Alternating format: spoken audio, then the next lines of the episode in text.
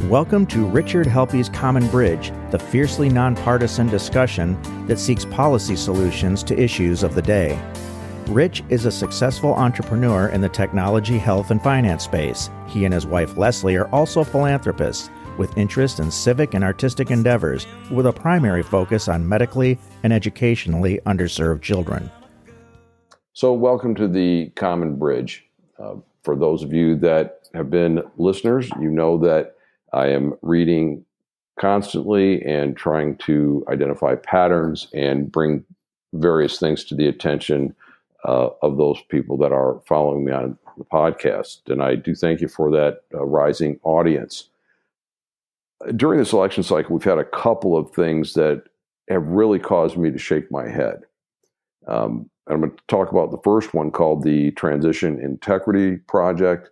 Um, and like most propagandas, it's neither about transition nor is it about integrity, uh, but it's about enforcing the will of the authors, whether or not their candidate wins in the constitutionally mandated way. Um, uh, we will be posting a link to this report. I hope that everybody does take the time to read it. Uh, you can skip down to the scenarios. Um, there is no scenario in which their candidate loses. Um, there is no scenario in which their candidate concedes.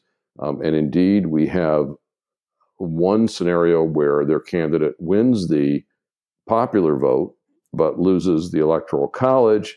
Uh, and the answer is to either have states secede from the union or to bring in other uh, new states to uh, change the electoral college numbers. Just again after the election.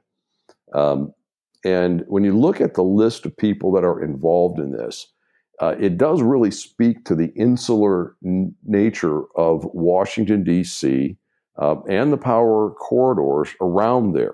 Uh, that they would think they could actually produce this report, um, get it published, make it look like a legitimate academic exercise and shockingly try to position it as something that is good for the American people.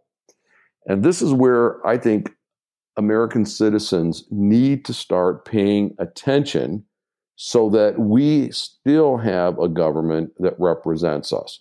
We need to make sure that the political parties and the reporting industry is accountable to us. I then want to move on to something that has been written about called the Truth and Reconciliation Commission. And of course, there is very little truth and very little reconciliation. Um, but we will be publishing um, a link to uh, something that former Labor Secretary Robert Reich uh, has been advocating.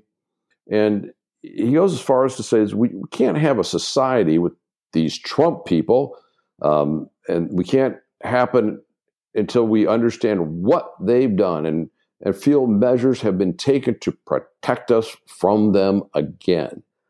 And Professor Reich goes on to name people that need to be tracked down and pretty much removed from public life. And it's really interesting that Rod Rosenstein, who actually appointed the special counsel, is now lumped in with the bad guys. The author, uh, this this case, uh, Robert Reich, said that we need to form a truth and reconciliation commission precisely because our normal institutions have failed. I'd like to see him explain that to me. Uh, other than losing the election, um, which is not a normal institution failing, except maybe in his mind, how and, and why does he think this? Um, he goes on to throw out uh, inflammatory accusations, quote, likely statutory crimes.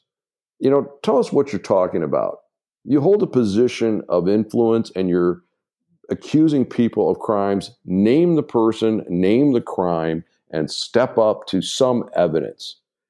And he he's goes on to talk about all kinds of justifications for punishing people that were trying to do the best they could in the situation they were in. Um, I think it's a very dangerous thing. And what's more dangerous is that people would only support this if they think it was taking down their political opponent. And they would only support this if they thought they were actually losing a free and fair election. We need to make sure this stops. We need to make sure that we have a government that's accountable. Uh, the same society that allows this freedom of speech and freedom of the press to let these kinds of things be published, we need to preserve it for everyone to be able to express their views and protect their liberties. This is Rich Helppie signing off on the Common Bridge. You have been listening to Richard Helppie's Common Bridge podcast. Recording and post production provided by Stunt 3 Multimedia. All rights are reserved by Richard Helppie.